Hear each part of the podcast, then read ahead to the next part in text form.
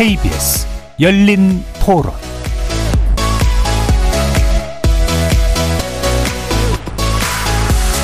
안녕하십니까. KBS 열린 토론 정준희입니다.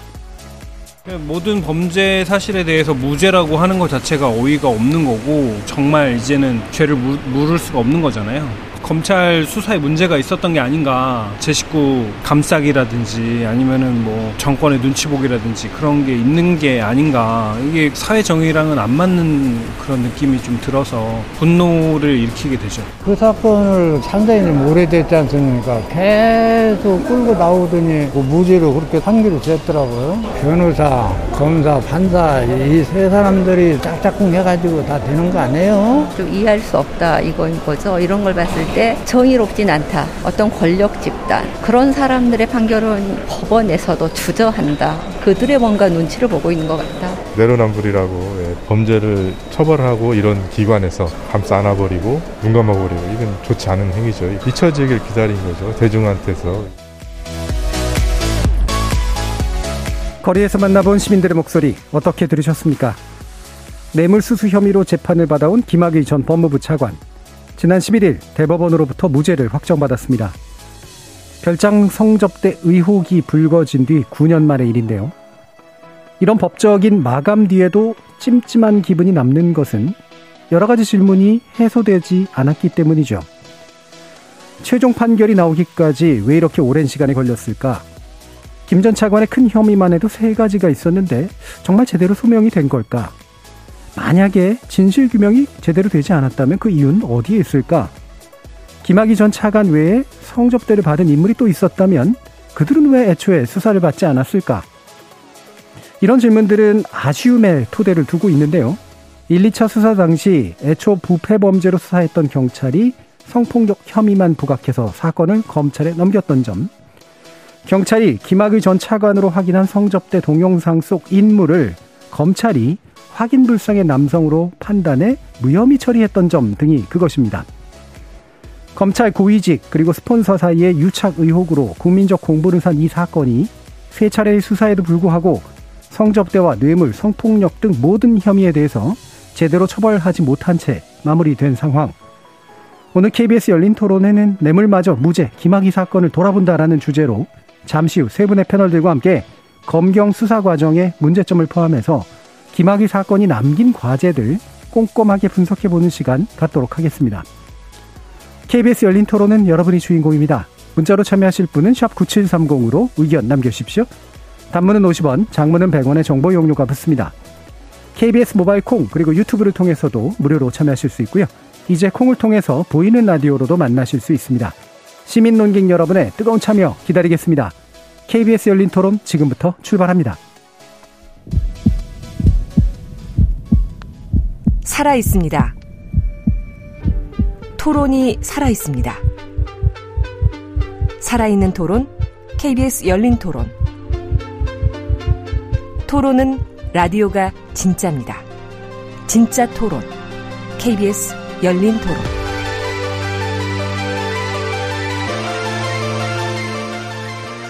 오늘 토론 함께 해주실 세 분 소개해드립니다. 먼저 고재규 시사인 기자 나오셨습니다. 네, 안녕하십니까. 고재규입니다. 그리고 박준영 변호사 함께 하셨습니다. 네, 안녕하세요. 박준영 변호사입니다. 자, 그리고 양주열 변호사 자리해 주셨습니다. 네, 안녕하세요. 양주열입니다. 참, 음, 이 사건 자체는 굉장히 오래된 사건이고요. 어, 그리고 최초 의혹이 불거진 지 9년 정도 됐는데, 어, 결국에는 모든 혐의에 대해서 무죄 판결 내지 면소 판결을 받은 그런 상태입니다.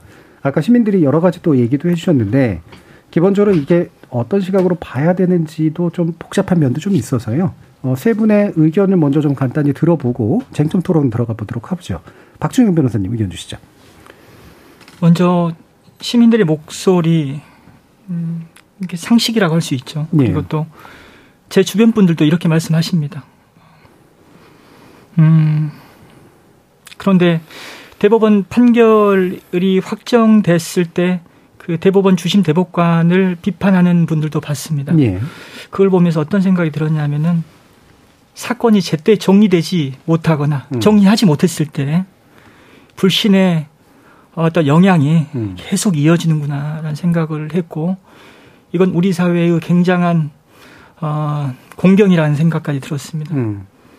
오늘 저는 뭐 많은 분들이 이 사건 관련해서 음, 제 발언을 아실 거예요. 음. 그래서 어떤 분들은 성범죄자를 비호한다라는 비판도 하시고 또 검찰이 너무 편 검찰 편 아니냐라는 그런 예, 예. 비판도 하시거든요. 아, 그런 비판을 또 냉정하게 또 이 방송을 준비하면서 고민을 했거든요. 음. 예. 그래서 오늘은 어, 제 주장을 가지고 설득하는 시간이라기보다는 음. 좀더 보편적인 상식에 대한 얘기를 좀 들어보자는 생각도 갖고 있습니다. 예, 예. 네. 알겠습니다. 어, 뭐, 이따가 이제 뭐 좀 더 구체적으로 얘기해 주시긴 하겠습니다만, 기본적으로 애초에 이제 불신의 불신들이 계속 쌓여진 상태에서 나온 얘기다, 얘기다 보니, 네. 어, 그 불신을 해소할 만한 어떤 과정들을 겪지 못해서 예, 예. 어떤 이유로든 간에 예, 예. 그렇죠? 예, 뭐 이게 유죄가 됐고 무죄가 됐건 간에 그 부분에서 우리 사회가 굉장히 큰 부담과 곤경을 안게 된 상태가 됐다. 한 말씀만 더 드리면. 예. 저도 그 책임이 있다고 생각합니다. 왜냐하면은 진상조사단에서 도중에 나오긴 했지만 음. 2018년 11월부터 2019년 3월까지 이 사건 조사를 했습니다. 예. 제가 좀 더 성실하게 했으면 음. 그리고 좀 더 책임감 있게 했으면 외면과 회피 뭐 지적받을 부분 상당히 많다는 생각이 들고요. 음. 음, 책임감 느끼고 있고 예. 그런 책임감 때문에 이 사건에 대한 어떤 공론화 과정에서 어떤 문제 제기를 계속하는 거라고 저는 스스로 그렇게 생각하고 있습니다. 예, 알겠습니다. 어, 실제로 또 참여해본 경험이 있으시기 때문에 하실 수 있는 얘기도 있을 것 같고요. 자, 양지열 변호사님 말씀 주시죠. 아까 이제 시민문 목소리 중에 검찰이나 법원 그리고 변호인까지 해서 결국엔 이런 식의 결과를 만들어낸 게 아니냐라는 말씀을 하시는데 많이 아프더라고요. 그러니까 법조인들 전체가 뭐 법조계 전체가 받고 있는 불신이라는 게 어떤 것인지를 알 수 있었고 그러니까 아무래도 뭐 법조인들 같은 경우 중간에 복잡한 얘기들을 많이 하죠. 이런저런 네. 설명들도 많이 하고 그런데 그런 것들이 결국에는 중요한 것일까 하는 생각이 들어요. 그러니까 상식 이 사건이 가장 국민들에게 크게 와닿았던 부분은 많은 분들이 명백히 봤던 김학의 전 법무부 차관이라고 하는 얼굴 다 누구나 그 분명히 예. 확인했지 않습니까? 그렇죠. 그런데도 불구하고 어떤 처벌도 받지 않았다라는 거 이거를 어떻게 논리적으로 설명하겠어? 논리가 무슨 필요가 있을까 싶긴 예, 합니다. 예. 그 과정에서 뭔가 분명히 잘못된 것들이 있다라면 그 잘못된 부분들을 반성하기 위해서 그러면 특히 이제 법조인들 같은 경우는 어떻게 노력을 해야 될 것인가 그 음. 부분을 좀 고민해야 될 것 같습니다. 예, 영상 이야기도 있다 할 텐데. 그러니까 네. 대중들에겐 직관적으로 분명히 뭐가 문제가 있다고 느껴진 이 사건에 왜 이런 법적인 결론들이 났는가. 어, 근본적인 불신의 원인은 거기에 있겠죠. 자, 고재규 기자님도 말씀 주시죠. 네, 방금 얘기하신 대로 이 사건은 세 번 수사가 이어졌습니다. 2013년 음. 일 1차 수사, 2014년 2차 수사, 그리고 2019년 3차 수사인데요. 어, 정말로 이거 제때 수사가 됐다면 우리 사회가 이제 이렇게까지 음. 어, 큰 논쟁과 그리고 이제 방금 시청자분들 목소리 이런 음, 법조 일반에 대한 좀 불신감 이런 게 좀 팽배하지 않았을 텐데요. 방금 얘기하신 대로 1차 수사팀 검찰이겠죠, 당연히. 책임감 있게 응했다면 음. 그리고 책임감 있게 수사를 했다면 그때 제대로 그리고 또 수사되고 처벌되었다면 아마 지금 저희 논쟁도 조금 더 예. 좀 가볍게 할 수 있지 않느냐 생각이 들고요. 무엇보다 중요한 거는 이 사건과 관련돼서 뭐 문무일 검찰총장이 음. 사과까지 했잖아요. 예, 예. 너무나 이제 뒤늦은 사과였고요. 그래서 그런 생각이 듭니다. 아무튼 어, 첫 수사 때 좀 그때 당시 검찰 수사팀에서 제대로 수사하지 못한 부분에 대한 어, 취재 기자로서 좀 아쉬움이 좀 많이 크죠. 예. 2013년 당시에 이제 첫 단추를 잘못 낀 게, 뭐 아까 박준원 변호사님 말씀에 의하면 이제 불신을 낳는 계기가 됐고, 또 법적 처벌을 원했던 분들에게는 처벌이 또 안 이루어지는 또 이유가 되기도 했다라는 그런 생각이신 것 같고요. 자, 구체적으로 좀 짚어봐야 될 텐데, 일단 역순으로 좀 가보죠. 이번 대법원 판결은 어, 흔히 생각하는 성접자나 이런 게 아니라 뇌물 수수 혐의에 관련된 겁니다. 이게 이제 최종적으로 남았던 이제 그런 혐의인 셈인데 이게 이제 어떤 혐의고 왜 최종적으로 무죄 판결을 했는지 양지현 변호사님께 설명을 좀 부탁드려 볼게요. 어, 말씀하신 것처럼 그 건설업체 윤준청 씨하고는 관련이 없는 거예요. 음. 사실 이번 전체적으로 김학의 전 법무부 차관이 받았던 재판에서 어, 많은 정말 국민들을 분노하기엔 그 사건은 이미 어, 이 사건 진행 중에 2심에서 사실상 끝이 났었습니다. 예. 2심에서 끝이 났었고요. 그 1심에서부터 사실상 끝이 났었죠. 근데 그게 아니라 그 김학의 전 법무부 차관 주변을 수사를 하다 보니까 검사장까지 여러 번 지냈던 워낙 고위직 검사였잖아요. 음. 그러니까 그 중에서 최모 씨라고 하는 또 다른 건설업자가 스폰서 역할을 한 게 아니냐라는 네. 그런 의혹을 받았던 겁니다. 그 스폰서라는 게 뭐 카드도 제공하고 뭐 백화점 쇼핑도 시켜주고 그런 어떤 편의를 봐준 거라는 참 부끄러운 얘기죠. 이런 얘기가 나왔다는 것 자체가. 네. 그래서 그런 부분들을 가지고 유죄를 해서 음. 그러니까 그게 유죄 판단이 나왔을 때도 저는 걱정했죠. 아 이게 국민들이 이게 유죄 판단 나왔다고 일부라도 벌 받는다라고 좀 약간 좀 오해하실까봐. 일부라도. 근데 다시 한번 강조드리면 윤청 사건과 같은 관련해서는 음. 이미 1심부터 다 정리가 예. 됐었던 예. 것이고요. 예. 근데 2심에서 그나마 뭐 최모 씨로부터 뇌물을 받았다는 혐의를 유죄를 받았는데 이게 올라가서 대법원에서 보니까 이 사람이 이제 뇌물을 줬다는 사람이 증인으로 출석을 해서 얘기를 하는데 꼭 검찰청에 들렸다 온단 말입니다. 음. 근데 뭐 아시다시피 이게 사건이 끝나고 재판에 넘어가면 재판의 중심은 법원에서 이루어져야 되는데 자꾸 검찰에 출석해서 갔다 오니까 음. 대부분에서 아니 이 사람 지금 검찰에서 혹시 회유를 받아서 말을 바꾸는 거 아니냐. 네. 그러니까 1심에서는 무죄가 나왔다가 2심에서 유죄 나온 거 아니냐. 이 부분을 다시 한번 들여다보라라고 대법원에서 재판을 깨고 항소심으로 돌려보냈던 겁니다. 음. 그런데 항소심에서 다시 보고 나니까 과연 정말로 이게 어, 피고인 그러니까 김학의 전 차관에게 불리한 진술을 하도록 유도했을 가능성이 커 보인다라는 의미에서 아 그러면 이 뇌물을 줬다는 사람의 증언 못 쓴다. 음. 그럼 증거가 없잖아요. 예. 그래서 그것까지 무죄가 나와버린 건데 사실 이런 문제점 제가 말씀드린 것처럼 재판에 넘겨진 이후에도 뭐 중요 증인이라든가 아니면 피고인이라든가 이런 사람들을 검찰청에서 불러서 다시 한번 얘기를 청취를 한다는 명분으로 뭔가 예. 어, 접촉을 하는 것 자체에 대해서 문제 제기를 음. 그동안 쭉 해왔거든요. 음. 그래서 이 대법원 판결 자체는 굉장히 환영을 합니다. 음. 근데 문제는 그런 판결이 왜 하고 많은 사건들 중에 김학의 전 법무부 차관과 관련해서 내려졌느냐. 예. 이것도 사실은 참 아이러니해요. 음. 왜 하필이면 김학의 전 차관의 사건에 관련해서 만인가요? 그러니까 기, 만일지 앞으로 앞으로는 이렇게 예. 해야겠지만 이게 김학의 전 차관에서 이렇게 나오니까. 음. 예. 저는 좀 생각을 달리합니다. 예, 박준호 변호사님.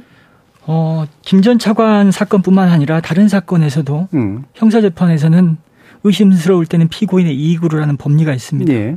또 엄격한 증거에 의해서 판단하라는 왜냐하면 형사처벌의 불이익이라는 것은 그 개인에게는 굉장히 중요한 문제거든요. 그래서 이 사건 대법원 판결 이렇게 볼 필요도 있어요. 그 이번에 기소된 혐의는 윤중천 관련 혐의도 있고 또 채모 씨 관련된 혐의도 있고 또 한 세 분의 뇌물 공유와 관련된 부분이 있습니다. 근데 그 공소 사실만 놓고 본다면 굉장히 엄중한 예. 사안이에요. 근데 그게 다 무죄나 면소로 끝이 났다라는 것은 음. 어, 재조사를 통해서 어떻게 해서든 처벌해라, 무조건 처벌해라라는 그런 여론과 권력의 의지가 이, 이렇게 무리한 수사와 재판으로 이어졌다고 저는 생각해요. 예. 결국은 그게 다 사회의 공경이라고 저는 생각합니다. 예. 어, 그 부분은 사실은 약간 더 네. 이후에 짚어볼 문제까지 한꺼번에 좀 얘기를 해주신 것 같은데 기본적으로 애초에 이제 이런 판결들이 나올 수밖에 없는 건 사실은 사건 구성이나 이제 범죄 구성이 굉장히 어려웠던 건데 국민들이 여론이 있으니까 무리하게 재조사를 해서 억지로 끼워 맞춘 결과 때문에 결국은 법적으로도 면책될 수밖에 없었고 하지만 사람들의 마음속에는 왜 면책시키냐가 남았다 이런 얘기시잖아요. 이, 이런 설명 한번 드려보겠습니다. 예. 변호사를 하면서 참 부끄러운 짓 많이 했습니다. 음. 의뢰인이 가져온 사건, 의뢰인이 의뢰를 부탁한 사건이 가만히 놔둬도 잘 되는 사건 있고요. 또 어떤 사건은 아무리 관여해도 어려운 사건, 오히려 법적 분쟁화 시키면 더 힘들어지는 사건들도 있는데도 불구하고 예. 그런 의뢰인의 착오를 제거하지 않고 사건을 수임한 적이 여러 번 있었어요. 예. 사실상 사기예요, 그거. 예. 자, 그 부분은 음, 네. 예, 제가 지금 일단 짚고 싶은 현재 대법원 관련된 판결에서도 물론 마찬가지로 적용된다고 보시겠습니다만 구체적으로 좀 보죠. 이게 아까 양지로 변호사님 말씀 주신 내용은 이게 이제 우리가 흔히 생각하는 이제 별장 성적대 사건하고는 다른 별개죠. 다른 별개 사건이잖아요. 그런데 핵심은 결국은 검찰에게 이제 증언을 했던 이 사업가 최모 씨라는 사람이 검찰이 유리하 검찰이 하고 싶은 대로 좀 증언을 해줬을 가능성이 있다라고 지금 대법원은 판단한 그렇죠. 거죠. 그렇기 때문에 무죄로 처리를 한 네. 거고요. 예. 근데 제가 지적한 부분은 음. 이 사건만 아니라 중요 사건에서도 물론 이제 피고인에게 뭐 확실하게 처벌하기 위해서는 의심의 여지가 없을 정도로까지 입증이 돼야 된다는 생각 예. 원칙이 맞는데 음. 그 의심의 여지 없이 입증을 하기 위해서 검찰이 이미 재판에 들어간 이후에도 말씀드린 것처럼 증인 불러서 법원에 가기 전에 얘기를 듣고 예. 물론 검찰에서는 중요성을 확인한다거나 청취한다라는 얘기지만 음. 증인의 입장에서 본인이 이렇게 더군다나 사업을 하고 있고 본인도 기소가 예. 될수 있는 상황에서 검찰에 다녀오게 되면 그 말에 100% 믿어야 되나라는 의심이 갈 수 있잖아요. 예. 근데 다른 사건에서는 그런 비슷한 상황에서도 여전히 유죄를 내렸던 경우가 예, 있었고 예. 그 부분이 문제가 된다라고 제기를 음. 했던 경우도 있었어요. 근데 음. 그때는 여전히 유죄가 유지가 됐거든요. 네네. 네. 근데 저는 이 사건 자체는 이 판단 자체는 존중해요. 잘 음. 됐다라고 보는데 이제 아이러니하다고 말씀드린 건 이게 또 김학의 차관에서 이런 일이 나왔다는 예. 게 아이러니라는 거죠. 그동안 이게, 이게 잘못된 관행이었거든요. 그렇죠. 근데 예. 이제 그 부분이 이제 브레이크가 걸린 거고 앞으로 이제 이렇게 안 하겠죠. 예.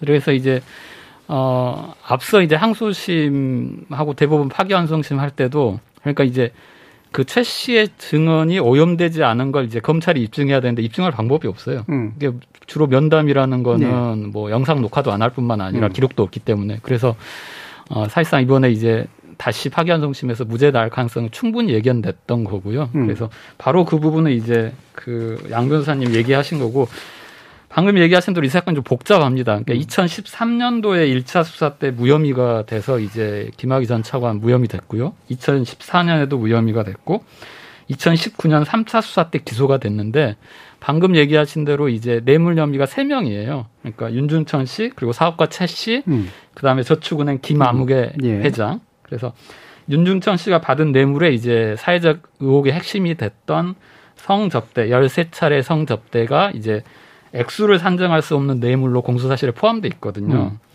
그리고 이제 최 씨로부터는 이제 이른바 차명폰, 대포폰 등을 통신요금에서 5,100만 원, 그리고 김 회장한테도 한 뇌물 1억 5,500만 원 정도 음. 받은 혐의였거든요. 근데 1심 재판부는 이 세 가지 혐의에 대해서 전부 다 무죄 판결을 내렸습니다. 윤중창 씨는 이제 면소, 공소시효 네. 지났다고. 네. 그리고 최 씨하고 이제 김 회장은 직무 관련성이나 대가성 없다 음. 했고요.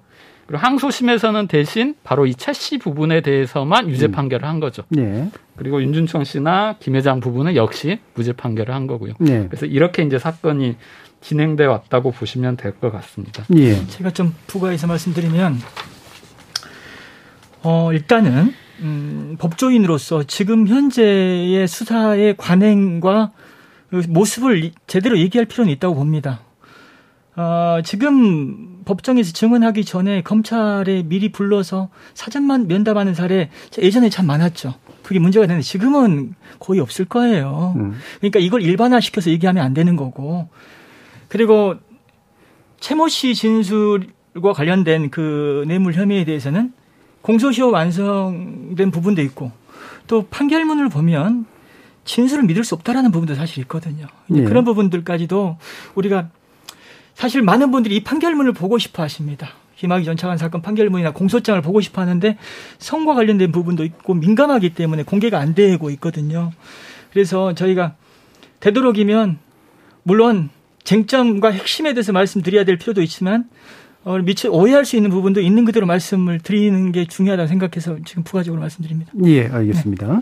자, 그러면 또 한 가지 이제 고재규 기자님이 이제 요 사건의 세 갈래를 이제 얘기를 해주신 건데 그 중에 이제 윤중천 씨 이제 관련해서는 이게 이제 사실 핵심이 되는 이제 사람들의 관심이 불러일으켰던 성접대 사건까지 포함한 그런 것들이었었죠. 근데 윤중천 씨가 그 부분에 있어서는 아까 이제 그 기소가 기소 그러니까 음, 공소시효가 지났기 때문에 면소 판결을 요 재판에서 이제 받은 거고요. 근데 윤중천 씨는 그러면 요 관련해서는 아무런 처벌을 안 받은 거냐라고 궁금해하시는 분들이 있어서 양 변호사님 좀 말씀해 주시죠. 사건 그러니까 궁금해하시는 윤중천 씨 관련해서는 음. 마찬가지로 예. 다 무죄나 면소를 될 수밖에 없었죠. 음. 뭐 같이 김학의 전 장관과 같이 사실상 동전의 양면처럼 저기가 된 거니까 그거 말고 마찬가지 김학의 전 장관과 마찬가지로 이 사람도 이제 건설업자였고 브로커처럼 이렇게 활동을 했던 게 있기 때문에 이제 인허가 사업과 관련해서 네. 이렇게 뇌물을 줬던 부분이 있습니다. 또 알선 수재를 했었고 음. 그 부분이 유죄로 인정이 돼서 전혀 별개의 사건 전혀 별개의 사건이에요. 5년 6개월의 실형을 음. 받았고 그건 대법원에서 확정이 됐습니다. 예. 예. 그러니까 윤중천 씨가 건설 브로커로서 이렇게 불법적인 행동을 한 다른 계열들이 있었는데 네. 그 부분에 있어서는 처벌을 받았으나 사실은 이게 김학의 전 차관과는 무관한 아무 사건에서 이렇게 받았다는 얘기죠. 성폭행 부분은 무죄 판결 예. 받았죠. 음. 2004년 1차 수사 때는 음. 기소가 되긴 했어요. 근데 그때 네. 벌금 500만 원하고 음. 징역 음. 1년에 집행유예 2년으로 그냥 풀려났어요. 그리고 네. 김학의 전 차관 아예 무혐의 처분 받았고 음. 방금 얘기하신 양 변호사님 얘기는 2019년도에 이제 예, 예. 기소돼서 5년 6개월 최종 확정 판결. 예, 별개 사건. 예, 뭐 예. 직접적으로 관련 있다라고 하긴 어렵지만 전혀 관련이 없는 건 아닙니다. 음. 어, 윤중천 씨가 유죄 판결을 받았던 혐의 중에서는 여성에 대해서 여성에게 20억 원 가까운 큰 돈을 편취했다라는 혐의가 있거든요. 예. 그 부분이 형량을 결정함에 있어서 굉장히 큰 역할을 했을 겁니다. 예. 그리고 그 여성이 그렇게 큰 피해를 당한 이후에 이 사건이 불거졌거든요. 음.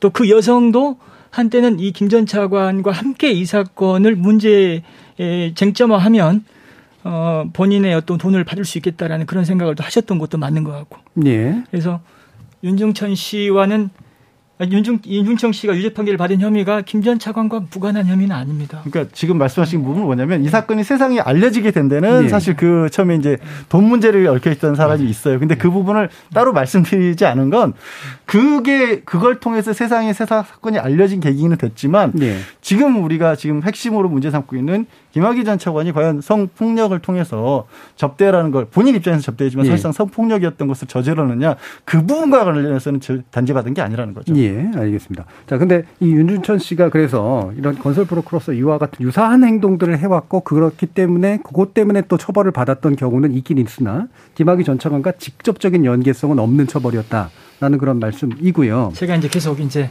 어, 검찰 수사나 이렇게 좀 두둔하는 듯한 어떤 그런 발언을 많이 한 걸로 다들 알고 계시니까 예. 윤중천 관련해서 저는 민감한 얘기 한번 해보겠습니다. 윤중천 씨는 편법으로 산 사람이에요. 반칙으로 산 사람이거든요.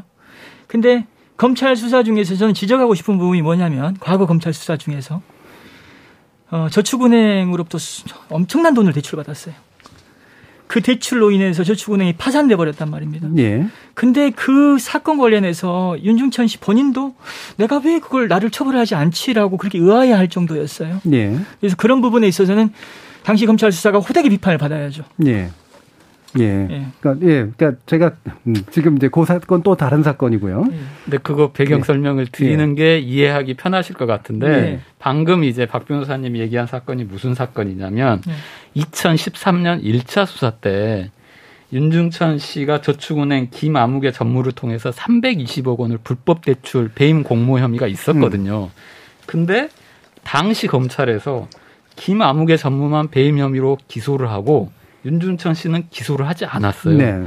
그러니까 이제 김아무개 전무 변호사가 이거 너무 검찰권 남용 아니냐라고 음. 재판장에서 따지기도 하고 실제로 당시 김아무개 전 변호사의 항소심 재판부가 음. 이거 너무 이상하다. 윤준천 씨는 왜 아무런 처벌도 받지 않느냐라고 하면서 감형을 하게 됩니다. 항소심에서. 네. 그래서 네. 이제 저도 이 사건 보면서 굉장히 의아했는데 음. 이건 말 그대로 어, 특정한 목적으로 검찰이 수사하면서 윤주석 씨 네. 일종의 봐주기 한 거 아니냐라는 의심이 강하게 든 사건이고 이 사건은 2013년 김학의 전 차관 수사와 관련돼서 맹점 중의 하나로 거론되고 있는 사건. 음. 사람들이 많이 모르고 있는 부분이지 사실. 음. 예, 예. 큰 문제인데. 예, 맞습니다. 예. 예. 그것마저도 수사에 대해서 또 여러 가지 문제가 있었던 예, 거예요. 예. 예. 그러니까 윤준천 씨라는 사람이 그래서 굉장히 여러 가지 문제를 일으켜 왔던 사람인데 자신이 한 일에 비해서 실제로 처벌이 받았던 사례는 되게 지극히 그러니까 적고. 이제 이 사건을 보면은 왜 윤준천 씨가 그동안 음. 스폰서 노릇을 했느냐가 극명하게 드러나죠. 그렇죠. 이런 식으로 네트워크를 한 다음에 방금 박 변호 사님 음. 얘기한 대로 어떤 공사 실적이랄지 실력이 아니라 예. 인간관계와 네트워크를 가지고 이런 식으로 대출을 받고 공사를 하고 음. 이런 식으로 이제 축적을 부를 축적하고 다시 또 그걸 스폰서 이제 스폰을 하는 관계. 네. 자 그러면 다시 또 이제 돌아가서요. 이 별장 성접 때 동영상이 사실은 사람들의 이른바 상식이라고 하는 걸 구성하는 아주 결정적인 그런 장면이었던 것 같습니다. 이에 관련된 이야기를 좀 풀어보도록 하죠. 고재 기자님께 좀 부탁드릴게요. 네, 다 아시다시피 2013년 3월 13일 날 박근혜 당시 대통령이 이제 당시 대전고공장이었던 네. 김학의 전 차관을 법무부 차관으로 이제 내정을 하게 됩니다. 그런데 이제 바로 다음 날 언론에 이제 동영상이 있다라는 이제 언론 보도가 있었고요. 아, 사실은 그때 이제 경찰에서는 내사 단계였습니다. 음. 방금 이제 우리가 앞선 토론에서 나왔듯이 그 이제 돈 문제로 이제 이런 게 이제 경찰에 투서가 들어가게 되면서 이제 내사 단계였고 그래서 이제 김학의 동영사 보도 뒤에 경찰청 특수수사과에서 이제 3월 18일 날 이제 수사가 들어가는데요. 그리고 나서 이틀 뒤에 이제 김 전 차관이 사퇴를 하게 됩니다. 네. 그러면서 이제 이른바 1차 수사가 이때 이제 시작되게 되는 거예요. 되는 겁니다. 그리고 어, 이 사건 같은 경우는 이제 동영상이 집중적으로 부각됐는데 음. 오히려 핵심은 성접대를 받았다는 사실 그 자체거든요. 네. 근데 이제 또 아이러니하게도 반대로 이 동영상이 존재하지 않았다면 음. 아마 그 어, 여성분들의 주장이 이른바 공갈 협박 또는 예, 무고 예. 이런 식으로 해서 사건 자체가 쟁점화되지 않았을 가능성도 굉장히 높습니다. 예, 예. 그리고 우리가 다 알다시피 이 동영상과 관련돼서 당시 1차 수사팀 특정해주지 않았죠. 음. 어, 범죄 사실과 관련 없는 내용이라고 해서 그 문제 동영상에 나온 분이 김 전 차관인지 아닌지 어, 확인해주지 않았고 2차 수사팀도 마찬가지였고. 예. 근데 하나 좀 그 흥미로운 점은 1심 재판부가 김학의 전 차관 1심 재판부가 모든 사, 혐의에 대해서 무죄 판결을 내렸잖아요. 음. 근데 그 판결문에 보면 각주 형식으로 거의 저도 이제 그런 판결문 처음 봤는데 한 페이지 분량으로 각주 형식을 달아서 동영상 속 남자는 김 전 차관이 맞다라고 맞다. 어, 적시를 하게 됩니다. 물론 예. 공소 사실, 그러니까 공소시효는 지났다는 점을 인정하면서도요. 예. 그런 점은 좀 이례적인 것 같습니다. 예. 예. 그, 저 제가 판결문을 본 바로는 각주를 봤죠. 예. 근데 그건 동영상이 아니라 사진 아닌가요? 동영상입니다. 사진 동영상하고 사진하고 같이 사진 동영상도 같이 확인했나요? 예, 예, 예. 저는 사진을 예, 본것 같아가지고요. 예. 동영상이 논란이 됐던 이유가 재판 음. 과정에서 이게 저 아까 제가 처음에 말씀드린 것처럼 하나하나 따지고 들으면 괜히 복잡하고 뭐 얘기가 뭐가 뭔가 지금 꼬여 있는 것 같지만 사실 사건은 간명한데 중간에 따지다 보면 자꾸 이렇게 복잡한 얘기가 나와서 가능한 복잡하게 안 따지고 싶지만 이런 일이 한 번 있었죠. 그게 처음에 영상이 알려졌을 때는 원본 영상이 아니라 이제 화면을 재생한 걸 스마트폰으로 찍은 예, 스마트폰이 아니라 당시는 이제 휴대폰이었죠. 음. 지금의 스마트폰처럼 성능이 안 좋으니까 화질이 굉장히 안 좋았어요. 그래서 국가수에 갔지만 이게 확인될 수 없다라는 음. 식의 그런 것이 무혐의를 이끌어내는 결론이었는데 나중에 알고 보니까 그 원본 영상도 찾았던 거거든요. 예. 근데도 불구하고 지금 저 고 기자님이 말씀하신 것처럼 검찰에서는 그 부분을 우리는 그 자료 확보 못했다라는 음. 이유가 첫 번째 무혐의 때 이유였어요. 예. 원본 영상은 2019년에 확보된 거 아닌가요? 아니에요. 그 전에 그 경찰에서 동영... 이전에 예, 예. 수사 과정에서 원본 음. 영상을 확보를 했는데 음. 어찌된 일인지 그 휴대폰으로 찍은 영상만 검찰에서 이거를 증거로 받고 음. 원본 영상이 이것도 이제 진실 다툼이 벌어졌습니다. 경찰에서는 넘겨졌다고 하고 검찰은 못 받았다고 하고 있었던 건 맞고 있었던 건 맞고 음. 그리고 나중에 2019년에는 음. 대중들에게도 공개가 되버렸죠. 예, 예, 예. 그러니까 더 국민들이 분노하는 거죠. 예. 동영상 속 인물을 김 전 차관으로 특정하지 않았다라는 부분 그리고 이런 부분에 대한 비판 그 시민들의 비판 상식적이죠. 저는 이제 이 부분에 이런 얘기하고 싶어요. 동영상에 대한 어떤 문제점 그리고 동영상 수사의 어떤 문제점도 지적할 필요가 있고 또 함께 봐야 될 부분이 뭐가 있냐면은 이 동영상이 찍히고 또 폭로된 폭로되는 과정에서 추악한 폭로와 배신과 협박과 이게 엄청나게 많았어요. 누가 해요? 일단 동영상을 처음에 이제 입수하게 된 사람이 어, 입수하게 된 과정이 그 윤중천 씨의 그 내연 관계에 있던 여성의 부탁을 받았던 사람들이 그 차량을 가지러 갔다가 그 차 안에서 발견됐거든요. 예.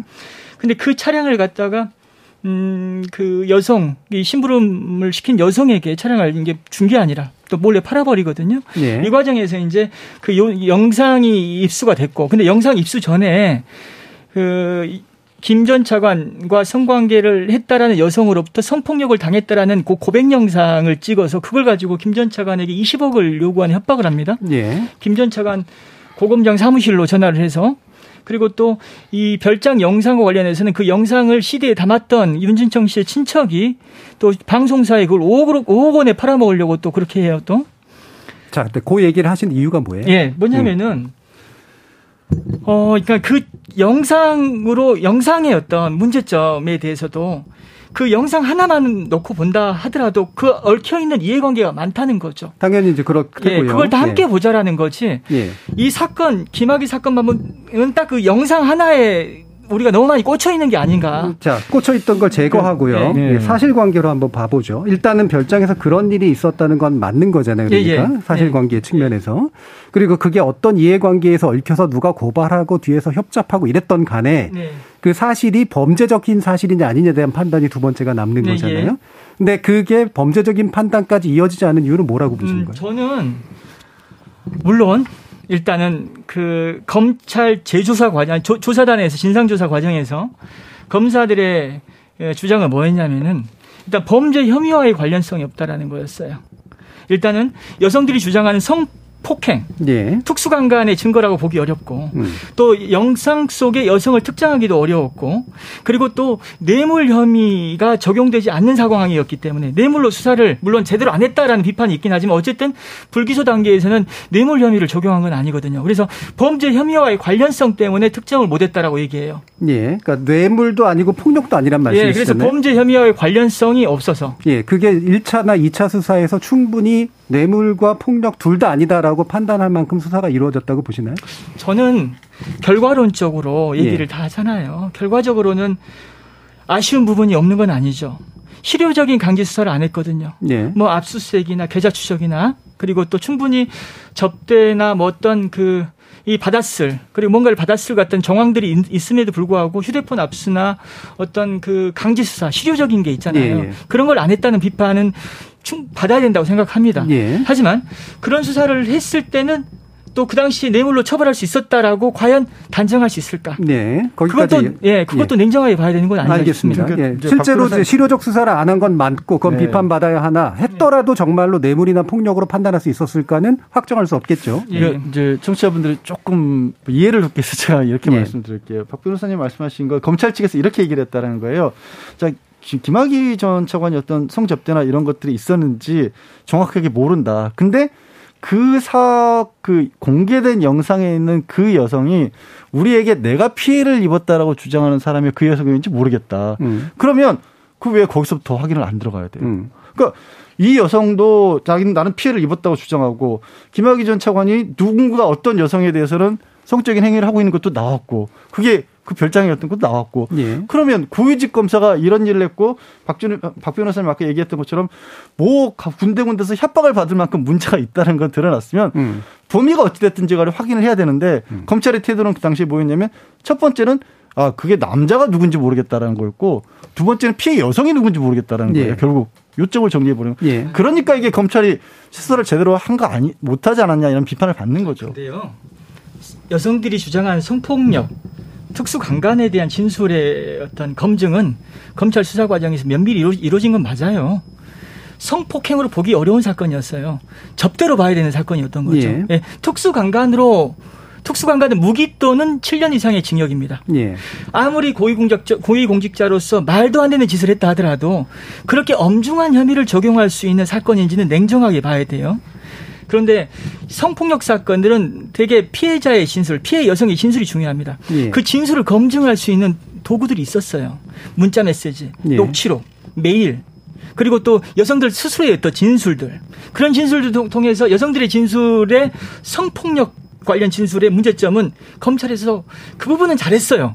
다만 성폭력이 아니라 하더라도 성접대로 보고 뇌물 수사는 제대로 했어야 되는 것 아니냐. 예. 이 부분에 대해서는 실효적인 강제 수사를 하지 않은 부분에 대해서는 비판을 받을 만하다. 예. 하지만 그런 수사를 했다 하더라도 과연 그 당시 뇌물을 입증할 수 있었을 것인가? 이것은 또 냉정하게 보자. 예, 예. 근데 이제 뇌물죄 같은 경우 이제 저도 이제 이 사건 취재하면서 검찰 출신 변호사 분들한테 이제 취재도 하고 했거든요. 가장 크게 문제 삼고 있는 방금 그 부분이에요. 그러니까 이제 왜 이제 이른바 뇌물죄 구성 요소 중에 하나가 접대 당연히 포함되는데 그 부분에 대해서 왜 수사를 하지 않았느냐 강제 수사를 그리고 익히 알려졌듯이 수사라는 거는 살아 움직이는 거잖아요. 예. 그래서 메모지 한 장에서도 수사 단서가 나올 수 있거든요. 근데 그 부분에 귀를 안 간 거고 사실상 못 간 거죠. 그 부분에 대해서는 저는 이제 당연히 비판을 받아야 된다는 부분이 맞고요. 그래서 어, 이 사건 이제 제가 저도 이제 자료 구해서 이제 검토한 변호사들의 한결같은 지적이 만약에 검찰 고위직 출신인 김 전 차관이 아니었다면 예. 검찰이 이렇게 사건을 처리했겠느냐 예. 이렇게 이제 대부분 다 얘기를 하시더라고요. 예. 그 부분에. 자, 2014년, 2014년 두 차례 걸쳐서 일어난 일이 실제로 뭐 어떤 당사자들이 어떤 주장을 하건 간에 실제 있었던 일들에 대한 정확한 확정을 하고 거기에 맞춰서 적정한 수준의 법적 처리를 하는 방식으로 이제 송치를 하거나 넘기는 그런 과정이 필요했는데 이 부분에 있어서 이제 아쉬움이 남았던 것들은 분명해 보이고요. 그랬기 때문에 이제 문재인 정부에서 법무부 검찰 과거사위원회를 통해 이제 재차 수사가 권고됐고 이게 검찰이 나중에 이제 기소하는 방식으로 결국 수사를 어, 넘기게 되죠. 수사하고 나서 이제 기소하는 그런 방식으로 이 부분에 관련된 논의를 좀 더 해보죠. 박준호 변호사님 이분이 이제 별로 적절치 못한 과정이었다라고 보시는 것 같은데요.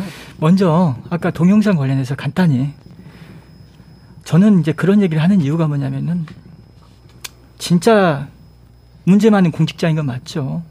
하지만 그 공, 이 사건에서 김학의 전 차관만이 나쁜 놈이고 악이라고 하기는 어렵다라는 거예요. 뭐 그렇게 얘기하시는 것 같진 네, 않고요. 네. 다른 분들도.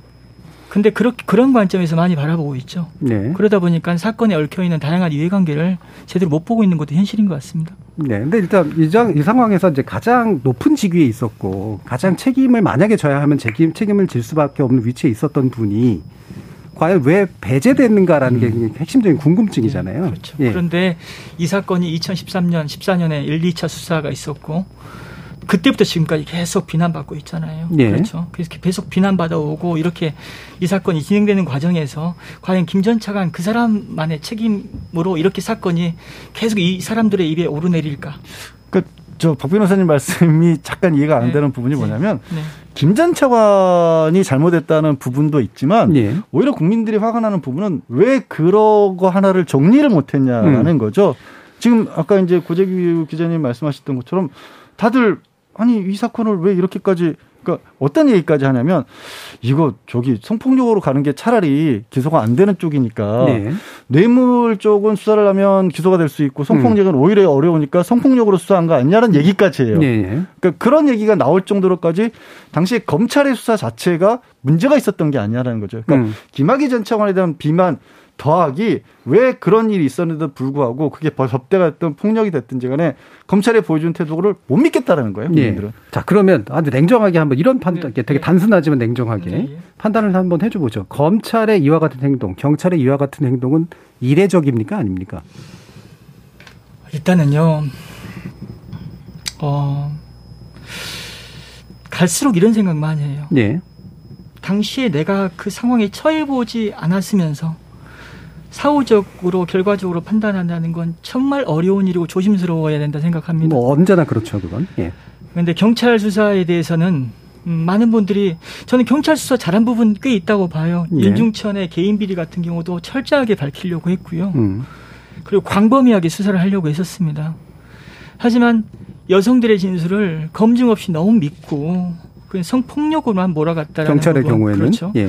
그리고 또 뇌물 수사를 제대로 하지 않았다는 검찰 수사에 대한 비판도 사실 경찰도 그 당시에 뇌물 수사 안 했거든요. 음. 그안 한 이유가 뭐냐면은 성접대가 뇌물의 가액을 특정하기 어렵고 공소시효 문제 그리고 대가 관계나 증거 관련성 입증이 사실 어려운 처벌이 쉽지 않다라는 그런 고려 때문에 경찰도 뇌물 수사를 안 했거든요. 그리고 검찰도 안 했고. 예. 그래서 이 부분에 있어서 뇌물 수사를 하지 않았다는 비판은 경찰 검찰 공이 같이 받아야 된다는 생각을 하고 있고요. 예. 그리고 당시 검찰 수사 같은 경우도 우리 고재기 위원님 말씀대로 냉정하게 얘기하면 윤준천 윤중천 본인이 자기가 왜 처벌 안 받은지 모르겠다라고 얘기할 정도면은 뭔가 그 입에서 나오는 진술의 어떤 그 뭔가 파장에 대해서 고려하면서 수사를 제대로 안 했을 가능성도 꽤 있죠. 예. 그렇게 봐야 되겠죠. 그래서 예. 저는 1, 2차 수사 잘했다는 생각 안 합니다. 다만 1차 수사는 검찰 시민위원회 판단을 거쳤습니다. 11분의 시민들의 그 판단이 있었고요. 2차 수사는 법원에 재정신청이 있었던 사건이에요. 그러면 재정신청에서 재정신청 기각 결정이 있었고 검찰 시민위원회도 동의한 수사 결과라는 사실도 우리가 그 수사를 비판은 할 때 하더라도 또 인정해 줄 부분은 인정하고 또 그래야지 그들도 잘못한 사람들도 아 우리가 이런 부분에 대해서는 지적받을 만하구나라고 생각한다라는 그런 생각합니다. 예. 예. 예. 그러니까 고기, 고기자님도 이 부분. 예. 왜 문무일 총장은 이 사건 관련돼서 사과를 했죠? 그러니까 이제 제가 하고 싶은 말은 예, 예. 개인으로 치환할 문제는 아닌 것 같아요. 이제 방금 이제 변사님 같은 경우 이제 김 전 차관 개인 문제. 저도 뭐 개인을 단죄하고 하는 것도 이제 사법적으로 의미는 있을 수 있겠지만 이 사건 같은 경우 제가 보는 이 사건의 본질은 왜 1차 수사 때 이른바 제 식구 감싸기를 했느냐라는 부분과 관련돼서 예. 문제 의식을 가지고 있어요. 저는 이제 이 사건 볼 때마다 음. 또 하나의 사건이 떠오르거든요. 뭐 격가지로 나갈지도 모르겠지만 어, 세무공무원이 뇌물수수 혐의로 수사를 경찰 소환 조사를 받아요. 소환 조사 받다 갑자기 해외로 도주해요. 예. 인터폴 수배를 받아요. 강제 송환돼서 공항에서 경찰이 신원 확보를 하고 구속영장을 신청하는데 검찰에서 풀어줘요. 이게 무슨 사건이냐? 윤우진 전 세무 서장 예. 사건이에요. 이게 2013년 동일한 비슷한 해에 음. 벌어진 사건입니다. 근데 이 사건도 마찬가지로 이해하기 힘들죠. 근데 여기에 키워드를 하나 넣으면 이해가 됩니다. 그게 뭐냐? 검찰과 특수관계에 있는 사람에 예, 대한 사건. 이런 식으로 우리는 이제 시민들이 묵도한 사건이 많, 많다는 거예요. 예. 이 사건 같은 경우도 마찬가지입니다. 왜 2013년에 어, 누구나 다 알지만 동영상 속 남자가 누구인지 다 알지만 검찰은 특정하지도 않으면서 음. 그리고 압수수색 한 번 하지 않습니다. 김 전 차관에 대한 압수수색은 2019년 4월에 처음으로 이루어집니다. 예. 그리고 11월 2일 날 2013년 11월 2일 날 김 전 차관을 비공개 소환합니다. 음. 소환하고 9일 후에 무혐의 처분합니다. 이때 받았던 신문 조서가 두 장밖에 안 됩니다. 예. 그러니까 거의 형식적으로 이제 봐주게 하면서 여론의 따가운 질책을 받으니까 형식적으로 소환해서 무혐의 처분했다라고는 비판을 받을 수밖에 없는 대목이거든요. 그래서 음. 저는 이 사건과 관련돼서는 어 일회적인 사건이 아니라 늘 이제 검찰이 어, 검찰 제 식구에 대해서는 이런 식으로 처리한 부분에 대한 시민들의 비난 여론이 있다고 생각을 들고 그 부분에 있어서 1차 수사팀은 저는 정말 잘못했다는 생각이 들거든요. 예. 고 기자님이 바로 본질을 짚으신 것 같아요. 이게 정말 어쩌다 본 일인가면 어쩌다 이런 일이 좀 꼬였나 보다라고 생각할 수가 있는데 그렇지 않아 보인다라는 거예요.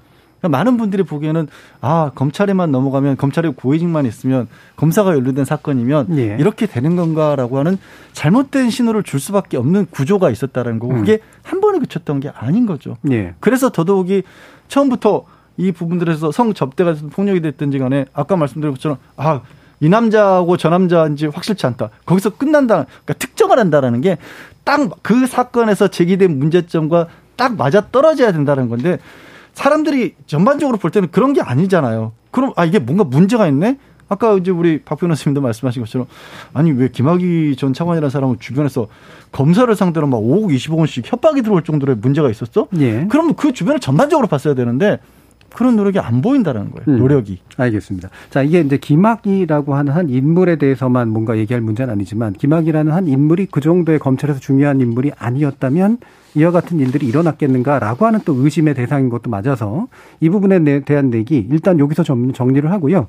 이어진 2부에서 아, 과연 그러면 여기에 관련된 구체적인 외압이라든가 뭔가 이렇게 조작 시도 같은 것들이 혹시 있었는가 부분에 대한 논의도 한번 해보도록 하겠습니다. 여러분은 KBS 열린 토론과 함께하고 계십니다. 토론이 세상을 바꿀 수는 없습니다. 하지만 토론 없이 바꿀 수 있는 세상은 어디에도 없습니다.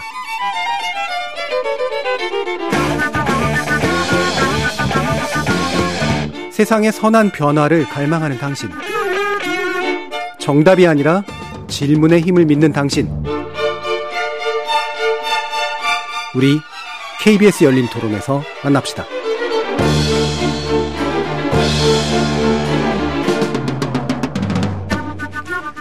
KBS 열린 토론 2부 김학의 사건이 남긴 과제를 주제로 박준영 변호사, 양지열 변호사, 고재규 시사인 기자 이렇게 세 분과 함께 하고 있는데요. 또 외압으로 돌아가 보죠. 실제로 외압을 받은 듯한 흔적이 있었는지가 궁금해서 이제 당시 곽상도 민정수석이라든가 이런 분들에 대한 검찰 수사가 의뢰된 적도 있고 했는데 어, 어떻게 좀 진행이 됐었는지 양지열 변호사님. 어, 어떤 그러니까 외압이라고 할 수 있는 부분을 말씀하신 것처럼 뭐 고발은 예. 있었지만 예. 이게 당시 이제 민정수석이었었죠. 네. 근데 이 부분에 현실적인 어떤 수사가 이루어지기 어려워요. 네. 그러니까 이거는 좀 저도 이렇게 쉽게 말씀드리기 어려운 부분이 다른 음. 게 아니라 만약에 정말로 누군가 위압을 행사를 했다라면 음. 그걸 뭐 결제서로 남겨가면서 했을 리는 없잖아요. 네. 그러다 보니까 그리고 사실 이 부분이 약간 이제 어 김학의 전 차관의 뇌물과 관련된 부분에 어려움도 있을 것 같은데 저는 이런 표현을 써요. 만약에 내가 뭔가 되게 그뭐 누구에게 받을 돈이라도 있어서 어디 뭐저 정준희 지금 교수님께 실례지만 예를 들어서 예. 정준희 교수님께 돈 받을 게 있어서 제가 찾아가요. 예. 근데 어 옆에 우리 마동석 배우 같은 분이 한 두세 음. 분이 계세요. 음. 그러면 거기서 얘기를 꺼내는 것 자체가 어려워질 수 네, 있죠. 분위기가. 그러니까 뭐 거기서 뭐 교수님 뭐뭘 한마디 말도 없었고 마동석 씨 같은 마동석 씨께도 죄송합니다. 예를 들어 그런 겁니다. 영화로 예. 만약에 본다면 그런 예. 분이 있다는 것 자체가 굉장히 큰 외압이 될 수 있거든요. 예. 그러니까 이게 뭔가 진짜 인과관계가 잘 따져져서 밝혀낼 수 있는 수준의 것이 아닐 수도 있다라는 거예요. 음. 이건 역시도 그냥 제가 말씀드린 것처럼 어, 어렵게 말씀드리지만 이랬다 이런 게 아니라 그래서 애초에 구조 자체가 음, 우리가 흔히 하는 말로 뭐 이것도 뭐 요즘에는 많이 없다라고도 말씀 하시지만 검찰의 정관으로 받고 있는 검찰 뭐 정관 변호사들의 문제점 중에 하나가 이른바 며 이름을 걸고 정상적인 어떤 변론하는 게 아니라 전화 변론 같은 거 한다. 근데 이건 나중에 밝힐 수도 없는 거거든요. 예. 그러니까 그런 일이 있었다라면 가정입니다. 그런 일이 있었다라면 어차피 못 밝혀낸다라는 거예요. 예. 그게 그게 이제 의혹의 중심이 되는 겁니다. 이렇게 예. 모든 일들이 제대로 안 밝혀지다 보니까 국민들이 혹시 그런 일들이 있었던 거 아니야? 이런 생각도 하게 된다는 거예요. 예. 자, 그럼 다시 약간 말을 바꿔서 2014년, 2014년 사이에 초기 이제 수사 과정에서 이제 문제가 좀 있었다고 본다면 일부 뭐, 어, 나름대로 고충을 가지고 잘 처리한 부분도 있다고 볼 수도 있겠지만 자, 그게 이제 일정하게 그 팀들의 수사에 미흡해서 그런 거냐 아니면 검찰이나 경찰 또는 특히 검찰의 제 식구 감싸기라는 어떤 자기 방어 논리 때문에 그런 거냐 아니면 좀 더 이제 윗선에서 뭔가 외압을 가하는 과정에서 일어난 일이냐 뭐 이런 정도의 의혹들에 대해서 판단하기는 되게 어렵지만 방금 이제 양지열 변호사님은 혹여 있었다고 하더라도 그 부분은 아마 입증하기 굉장히 어려운 부분이었을 것이다. 이제 이렇게 보신 거고요. 박준영 변호사님은 또 어떠신가요? 네, 지금 당시 청와대에 외압이 있었는지 여부에 대한 의혹이 있었잖아요. 예. 어, 그래서 박관천 당시 그 청와대 공직기관 비, 비, 공직기관 비서관실 행정관에 대한 조사 그 보고서를 근거로 해서 수사 의뢰가 이루어졌었거든요. 예. 곽상도 민정수석하고 이중희 민정, 민정비서관에 대한 수사 의뢰가 있었는데 무혐의로 결론이 났어요. 물론 하늘이 하는 진실이 뭔지는 모르죠. 음. 하지만 어쨌든 증거가 없다라는 결론이 났는데 아 우리 양지열 변호사님 말씀대로 정말 제대로 밝혀내지 못했을 수도 있죠. 하지만 예. 어쨌든 무혐의입니다. 예. 근데 여기서 중요한 부분이 뭐냐면은 수사 의뢰의 근거가 됐던 박관천 비 저기 행정관의 면담 보고서가 허위 작성됐다라는 지금 의혹이 있거든요. 음. 또그 박관천 본인도 그렇게 진술한 적 없다라고 그렇게 부인해 버려요. 근데 이렇게 증거로서의 능력 어 이렇게 증거 가치가 없는 사, 조사 결과물을 가지고 저 수, 혐의를 얘기하고 수사 의뢰를 했다라는 거 너무 과했던 것 아닌가라는 그런 비판이 있고요. 예. 그리고 또 여기서 뭔가 정치적인 어떤 고려가 있었다라고 보는 거죠. 예. 왜 조홍천 조홍천 비서관은 그 당시 수사 의뢰하지 않았냐라는 그런 비판이 형평성 논란이 있었거든요. 음. 이것도 조사 자체가 정치적으로 편향됐다라는 그런 비판을 받는 겁니다. 예. 자, 고재규 기자님. 저는 이제 2019년 이른바 3차 수사팀이 수사해야 할 의혹은 세 가지로 보고 있습니다. 음. 첫 번째는 이른바 1차 수사와 2차 수사 이게 이제 외압 내압 부분이죠. 누가 이 사건 관련돼서 제대로 예. 수사 못하게 했는지 이 부분 밝혀야 되고요. 두 번째는 윤준청 씨와 김학의 전 차관에 대해서 기소 여부 이제 이건 이제 기소된 음. 거죠. 세 번째는 이제 김 전 차관과 윤준청 씨 외에 추가적으로 누가 이제 접대나 이제 뇌물 수수를 했느냐 요 부분인데 아, 아시다시피 3차 수사팀은 두 번째 윤준천 씨와 김학의 전 차관에 대해서만 수사를 한 것으로 저는 예. 취재를 하고 취재를 했고요. 어 이제 여한섭 수사당장이 당시 수사 발표를 할 때 이런 얘기를 했었어요. 이 외압 내압 부분과 관련된 음. 부분이죠. 1차, 2차 수사에 관여한 전현직 검사 8명을 12차례 조사를 했다. 예. 어, 더 조사를 해야 되는데 더 엄격하게 조사를 하려면 입건을 해야 되는데 음. 역시 시효가 지났다. 음.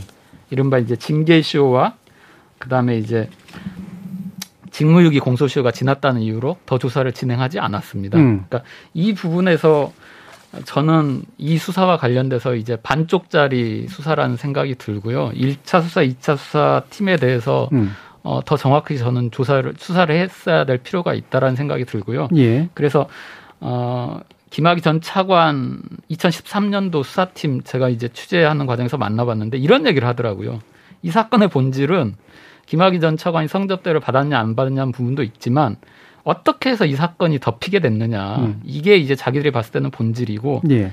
어, 3차 수사 역시 어, 제 식구 봐주기 한 거 아니냐라는 얘기를 했었고요. 음. 앞서 제가 문제 그 예를 드렸던 윤우진 사건 수사팀도 똑같은 답변을 하더라고요. 예. 그래서 어, 이 부분에 대해서는 역시 윤우진 씨 같은 경우도 재수사를 해서 윤우진 씨가 결국 기소됐는데 네. 애초에 수사했던 검찰 수사팀에 대해서는 수사를 전혀 안 했거든요. 음. 그러니까 이게 저는 이제 이 사건 앞서도 얘기했지만 어 1차 수사와 2차 수사에 관여했던 검사 8명에 대해서 시효를 핑계로 조사를 하지 않는 거는 음. 이것 역시 제식구 바수기가 아니라는 생각이 들고요. 예.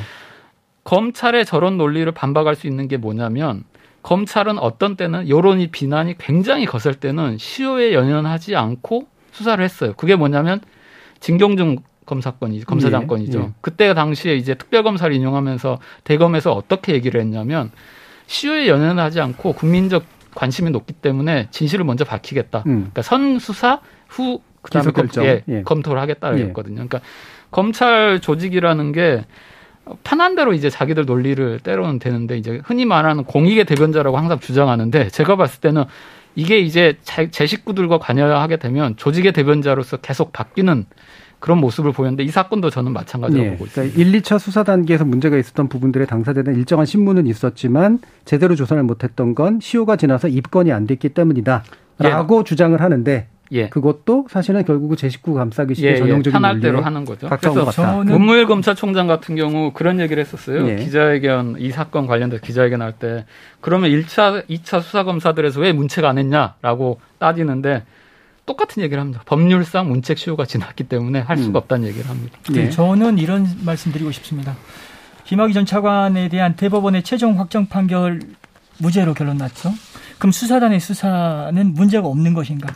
수사단의 수사는 무리한 법리 적용, 과잉 수사라고 해석할 여지가 충분히 있어요. 그런데 다른 수사를 하지 않았다는 것이 문제다? 그럼 그 다른 수사는 과잉 수사가 아닐 수 있을까? 그리고 또 검찰의 당시 수사가 문제가 있다 하더라도 그게 어떤 징계 사유이거나 또 뭔가 그게 형사 책임까지 물을 수 있는 문제인지에 대해서는 그 판단이 쉽지 않습니다. 예. 근데 좀 박 변호사님 말씀하신 게 이해가 안 가는 게 뭐냐면 음. 지금 이제 과거의 진상을 파헤치기 위한 진상조사단의 수사가 좀 무리한 수사가 아니었냐도 뭐 봐야 될 부분이 있다면 봐야겠지만 예. 무게로 따져본다면 어떤 부분이 더 중요한 무게일까요? 검사장을 여러 번 지나서 법무부 차관까지 임명된 사람과 관련된 어떤 네. 대국민적인 스캔들이 벌어졌는데 여기에 대해서 수사가 제대로 안 이루어진 것 같다라는 의혹이 제기가 되는데 그게 덮인 게 더 중요한 건지 아니면 그 사건을 파헤치기 위해서 꾸려진 진상단에서 뭐 무리한 일이 있었다면 그게 더 무리한 일이지. 둘 다 잘못이 있다면 잘못이지만 음. 저는 전자가 더 큰 무게가 분명히 있을 수밖에 없고 아까 이제 정치적 고려를 얘기를 했는데 왜 이게 정치적인 어떤 논란이 불었냐면 그 이유 중에 하나 처음에 이 사건이 알려졌을 때 이런 게 바로 언론 보도에 나왔었어요. 이미 어 처음 이제 김학의 전 차관 관련된 이 폭로가 터졌을 때 이미 주변에 이 뭐 그런 영상이 있다는 소문이 떠돌고 있었다. 라는 거예요. 그러니까 그런 것들이 충분히 청와대에서도 인지 가능했던 상황이었다. 그럼에도 불구하고 임명 강행한 배경을 알 수가 없다라는 음. 거였거든요. 그런 식으로 문제가 있는 사람인데도 불구하고 임명을 강행한 거 아니야? 라는 의혹이 처음부터 불거졌었거든요. 그러니까 자연스럽게 그 뒤에는 이것도 덮는 문제가 된 게 아니냐, 덮는 문제도 있었던 거 아니냐, 의혹도 추가적으로 이어질 수밖에 없었고 이런 걸 불식시키기 위해서라도 철저하게 밝혀졌어야 되는데 못 밝혔잖아요, 하나도. 예. 그리고 제가 진짜 걱정하는 건 뭐냐면 결국에는 이게 김학의 전 차관이 무죄가 최종적으로 나옴으로 인해서 그동안에 있었던 모든 논란들 지금 저희가 이렇게 뭐 나름대로 목소리 내서 얘기하고 있는 당시 검찰의 수사가 문제가 있었던 거 아니야? 이런 것들도 다 덮여서 아니야 다 정리된 일이야. 음. 그때 그 역사는 지나고 나면 잊혀지잖아요. 검찰에서 잘못한 부분이 하나도 없었던 것처럼 돼버리는 게 저는 제일 걱정이에요, 사실. 예. 그러니까 결국 이제 논점을 다시 좀 모아보면 1, 2차 수사 단계에서 일정한 미흡한 부분들은 있었을 때 그거를 3차 수사를 통해서 재수사한 과정이 사실은 더 팔 게 없었는데 파다 보니까 무리하게 그냥 기소를 해버린 과정이 됐다라고 보는 분도 계시고 지금 제대로 팠어야 되는데 여전한 감싸기로 그냥 덮어, 덮어버리고 그냥 진행됐다라고 지금 보시는 분도 계시는 거예요. 네. 자, 박준호 변호사님. 지금 양 변호사님께서 말씀하셨던 청와대 외압 관련된 부분이 경찰 수사와 연관 지어야 될 부분이라고 생각합니다. 네. 그리고 수사단 수사는 분명히 과잉 수사였습니다. 그건 판결문이 확인해 주거든요. 무리한 법리 적용인데다가 그게 어떻게 다 무죄로 나온다라는 거. 냉정하게 보면 과잉 수사라고 봐야 된다고 저는 생각합니다. 그리고 또 여기서 그걸 상세히 설명하기에는 어려운 자리잖아요. 그리고 또 저희는 그 수사는 침입적인 행정작용이라고 하지 않습니까? 네. 음, 수사는 필요성과 상당성을 갖춰야 되는 것이고 수사라는 것이 수사의 피의자가 된다라는 것은 대단히 그 당사자한테는 굉장히 엄중한 문제입니다.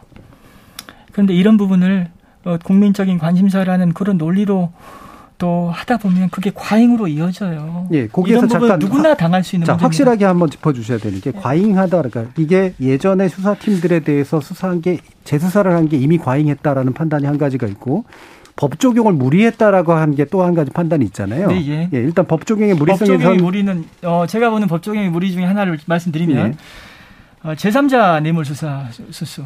음. 어, 무리하게 법리 적용 공소시효를 벗어나기 위해서 어, 여성이 보증금 1억 원을 횡령을 했는데 그 돈을 그 윤중천이 채무 면제를 해주는 방식으로 어 이제 그 김학의 전 차관이 이제 이렇게 그 부탁으로 그렇게 채무 면제를 해줘서 제3자 뇌물을 수수했다 그런 법리를 적용해 가지고 기소를 했어요. 네. 그건 1심에서도 깨졌고 2심, 3심에서 그대로 확정이 됐죠. 그런 부분들은 굉장한 무리한 법리, 법리 적용이라고 생각합니다. 예. 과잉 수사 부분도 명확히 과잉 수사도 어 저는 어 여론이나 이런 어떤 압박을 판사님들이 상당히 많이 받는다고 하더라고요. 음. 영장이 막 그렇게 발부되고 난 그게 좀 신기했어요. 주거지 압수수색 영장이나 이런 부분들이 어 그 당시에 막 발부되는 걸 보면서 좀 그리고 또 뭔가 어떤 혐의를 전제로 두고 혐의를 입증하기 위한 강제 수사라기보다는 강제 수사를 통해서 혐의를 찾기 위한 수사를 영장이 뒷받침해 준 게 아닌가라는 그런 생각도 갖고 있습니다.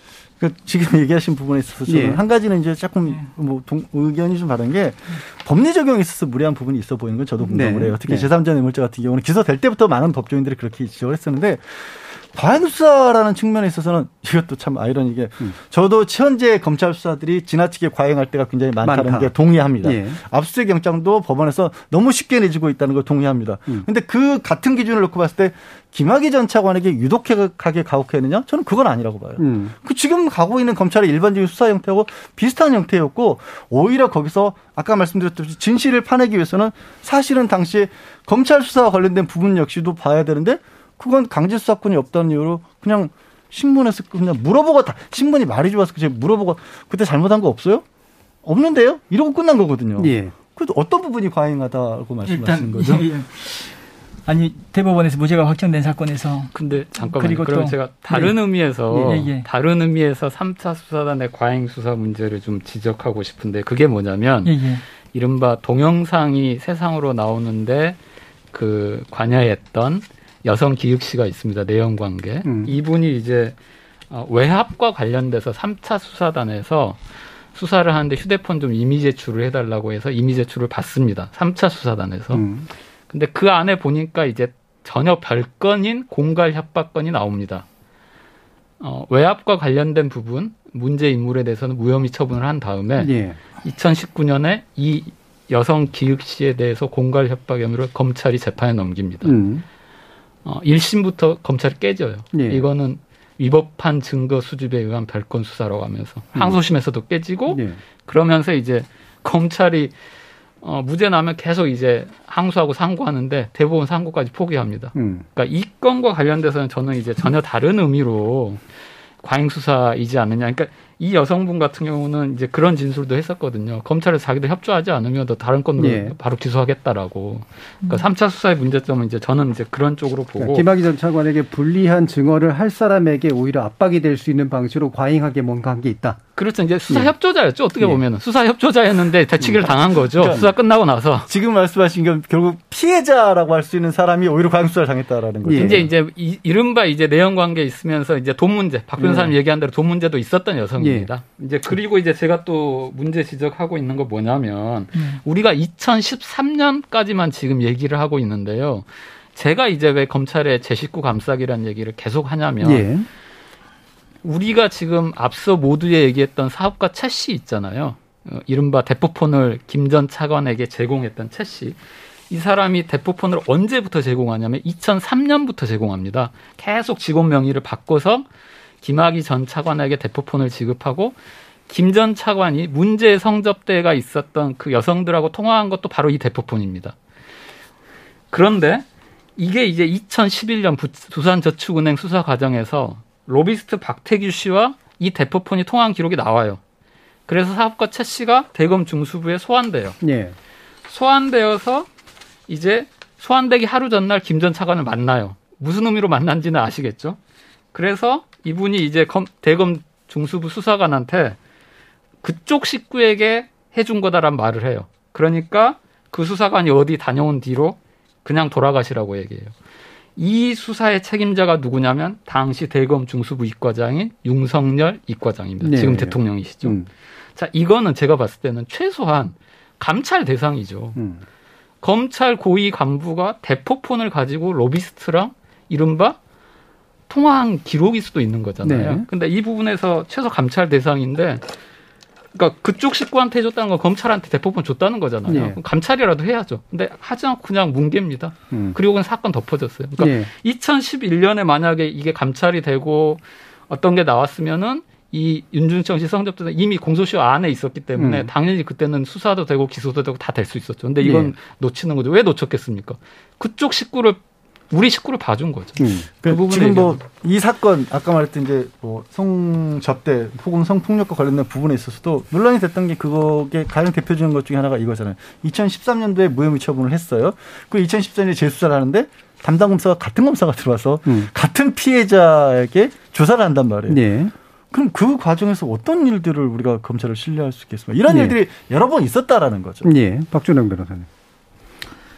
어, 저는 검찰 출신 변호사 밑에서 변호사를 시작했습니다. 예. 그래서 검찰권 남용 예 많이 많이 봤죠. 음. 그리고 또 사실 솔직히 많이 봤고 또 저도 거기에 편승하고 때로는 동조하기도 했습니다. 그래서 어, 김학의 전 차관 사건의 어떤 문제점 모르는 건 아니고요. 또 냉철하게 지적할 부분은 지적해야 된다 생각합니다. 하지만 이 사건을 가지고 일반화시키는 것은 우리가 좀 경계하자. 지금도 또 이렇게 많이 벌어지고 있다라는 어떤 그런 식으로 우리가 의혹을 확산시키지 말자. 예. 근데 방금 이제 고 기자님이 이제 네. 애초에 네. 초기 단계에서 있었던 이 부분은 굉장히 문제가 있지 않냐. 아, 예. 아, 그, 물론. 예. 그게 저는 사실 그 사실관계에 대해서는 정확히는 잘 모릅니다만 예, 예. 고 기자님 말씀대로라면 분명히 문제가 있고 음. 그건 아주 좋지 않은 수사죠. 예. 그건 모르는 건 아니고요. 다만 그런 부분들이 지금도 벌어지고 있다. 일반화 일반화되어 있는 그런 검찰의 어떤 병폐다라고 그렇게 얘기하기는 그게, 그게 저는 그러면 한 일반, 사례를 아니, 네. 일반화됐다기보다 네. 이런 것 같아요. 그러니까 박 변호사님께서 뭔가 약간 오해하실 수 있는데 네. 그게 뭐 전체 검찰에 부패했다고 믿는 사람은 아무도 없어요. 다만 음. 우리가 이제 일반했다면 이런 부분이 일반했다고 의혹을 제기하는 거죠.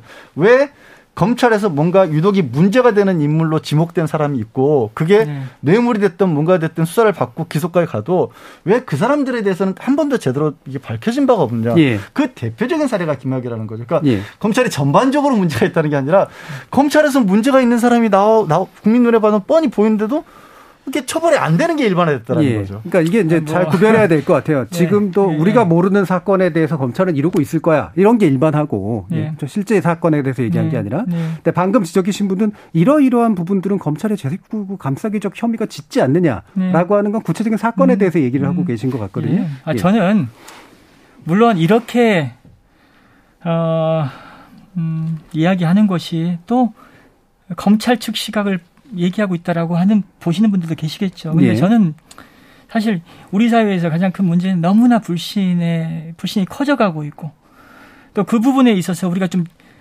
민감하게 생각해야 되는 것 아닌가라는 생각을 많이 합니다. 네, 그래서 네. 오늘 어 음 좀 이렇게 좀 부딪히는 부분도 있는 것 같고요. 예, 예. 그러니까 저는 아무튼 예. 개인보다는 문화와 제도를 좀 짚고 싶은데요. 음. 제 말이 아니라 2020년에 네. 김학의 전 차관 항소시 재판부에서 판결하면서 이런 말을 합니다. 네. 2020년 현재 검사와 스폰서 문화가 존재하지 않는지 확신할 수 있, 있겠느냐라는 얘기를 하거든요. 예. 자, 이제 제가 이 사례 하나를 얘기 드리겠습니다.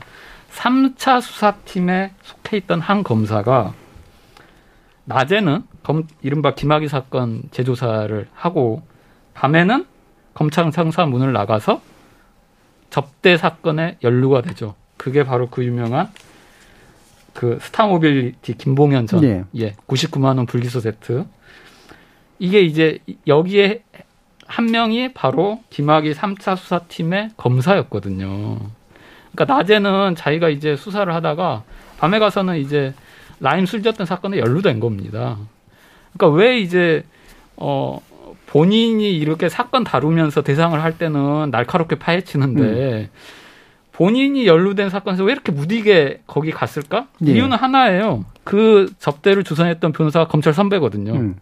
그러니까 지금 이제 어, 검사 동일체 뭐 원칙이랄지 이런 게 다 사라졌지만 저는 문화로서 남아 있다고 생각하거든요. 음. 음. 그래서 이 사건도 실제로 그래서 대검 징계위에 회부됐죠. 예. 아이, 아이러니컬한데 이런 일도 있었습니다. 그래서 저는 어, 물론 이제 일반화를 하면 안 되겠지만 이런 구습과 악태는 끼리끼리 문화 저는 아직도 존재한다고 예, 생각합니다. 그 말씀이 나온 김에 그래서 마무리로 1분 정도씩 자, 이 사건을 통해서 우리가 정확히 좀 짚고 사실은 교훈으로 남겨야 될 부분은 뭐라고 보시는지 박준영 변호사님부터 말씀 주시죠. 먼저 고위공직자가 그렇게 접대를 받고 어, 또 그 접대 동영상이 존재함에도 불구하고 어, 수사 비판받아야 될 부분이 수사가 계속 지적되고 있다라는 것은 검찰 입장에서도 아주 반성을 하면서 받아들여야 된다고 생각합니다. 예. 하지만 이 사건이 지금 계속 문제가 되고 있잖아요. 음, 지금 또 다른 수사와 재판이 진행되고 예. 있고요. 사건이 이해관계에 따라서 너무 이용되는 것 같아요. 또 특히 정치에 의해서. 그러면서 사건이 어, 너무 우리 사회에 어떤 부정적인 영향을 주는 것 같아요. 이 사건이 진짜 그 사건 본래의 문제도 있지만은 그 이해관계에 따라서 이용되고 일부 사실만이 강조되면서 네. 너무 부정적으로 이용되는 것 같아서 그게 사실 좀 안타깝습니다. 네, 알겠습니다. 양재열 변호사님. 네, 법조인들의 그안 좋은 습관 중에 하나가 음. 무죄냐 유죄냐의 결론에만 목을 매는 경우가 있어요. 그렇죠. 검찰에서는 이게 최종적으로 무죄가 나왔다고 해서 김학이라는 인물이 아무런 잘못이 없다. 내지는 당시에 검찰 수사팀이 잘못한 게 없다. 그러니까 수사를 제대로 했는데도 음. 불구하고 무죄로 밝혀졌다. 이렇게 받아들이지 않으셨으면 합니다. 국민들은 굉장한 의혹을 가지고 이 사건을 기억할 거라는 것을 뭐 검찰이나 법원에 뭐 저처럼 이제 변호사인 사람들도 음. 다 포함해서 유무죄의 결론만이 전부는 아니다. 예. 투명하고 명확하게 밝혀지지 않은 채 무혹으로 나와버린 사건이라는 거 꼭 아프게 해결했으면 좋겠습니다. 음. 마지막으로 고재규 기자님 말씀 듣죠. 그러니까 이제 이 사건은 저는 이제 2011년 앞서 설명드렸던 2011년, 2013년 제대로 제때 수사를 했다면 파생되지 않을 사건이 지금 현재 한 네다섯 건 계속 음. 파생되고 있거든요. 그래서 저는 이 사건의 본질은 어, 검찰 고위 간부가 성접대를 받았다는 부분도 있지만 어떻게 해서 이 사건이 말 그대로 암장되었는지 예. 그 사건은 저는 미완의 과제로 남아 있는 음. 것 같습니다. 알겠습니다. 예. 자 오늘 KBS 어, 열린 토론은 김학의 전 차관 관련된 사건의 복잡성 그리고 여러 가지 어, 교훈적으로 좀 바라봐야 될 문제로까지도 어, 이야기를 나눠봤는데요. 오늘 토론 함께해 주신 세 분 양지열 변호사, 고재규 시사인 기자 그리고 박준영 변호사 모두 수고하셨습니다. 감사합니다. 네, 감사합니다. 감사합니다.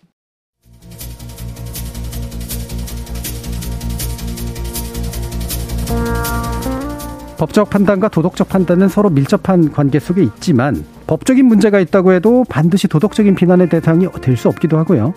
도덕적인 결함이 크다고 해도 법적인 처벌 대상이 안 되는 경우도 많습니다. 이렇게 법과 도덕이 구분될 필요에 대해서 동의할 수 있는데 법을 활용하여 도덕적 비난까지 유도하거나 거꾸로 법의 허점을 파고들어 도덕적 면피까지 획득하는 이들을 승인해 주긴 어려울 것 같습니다. 우리에게 엄밀한 정의감과 기억이 필요한 이유 같습니다. 지금까지 KBS 열린 토론 정준이었습니다.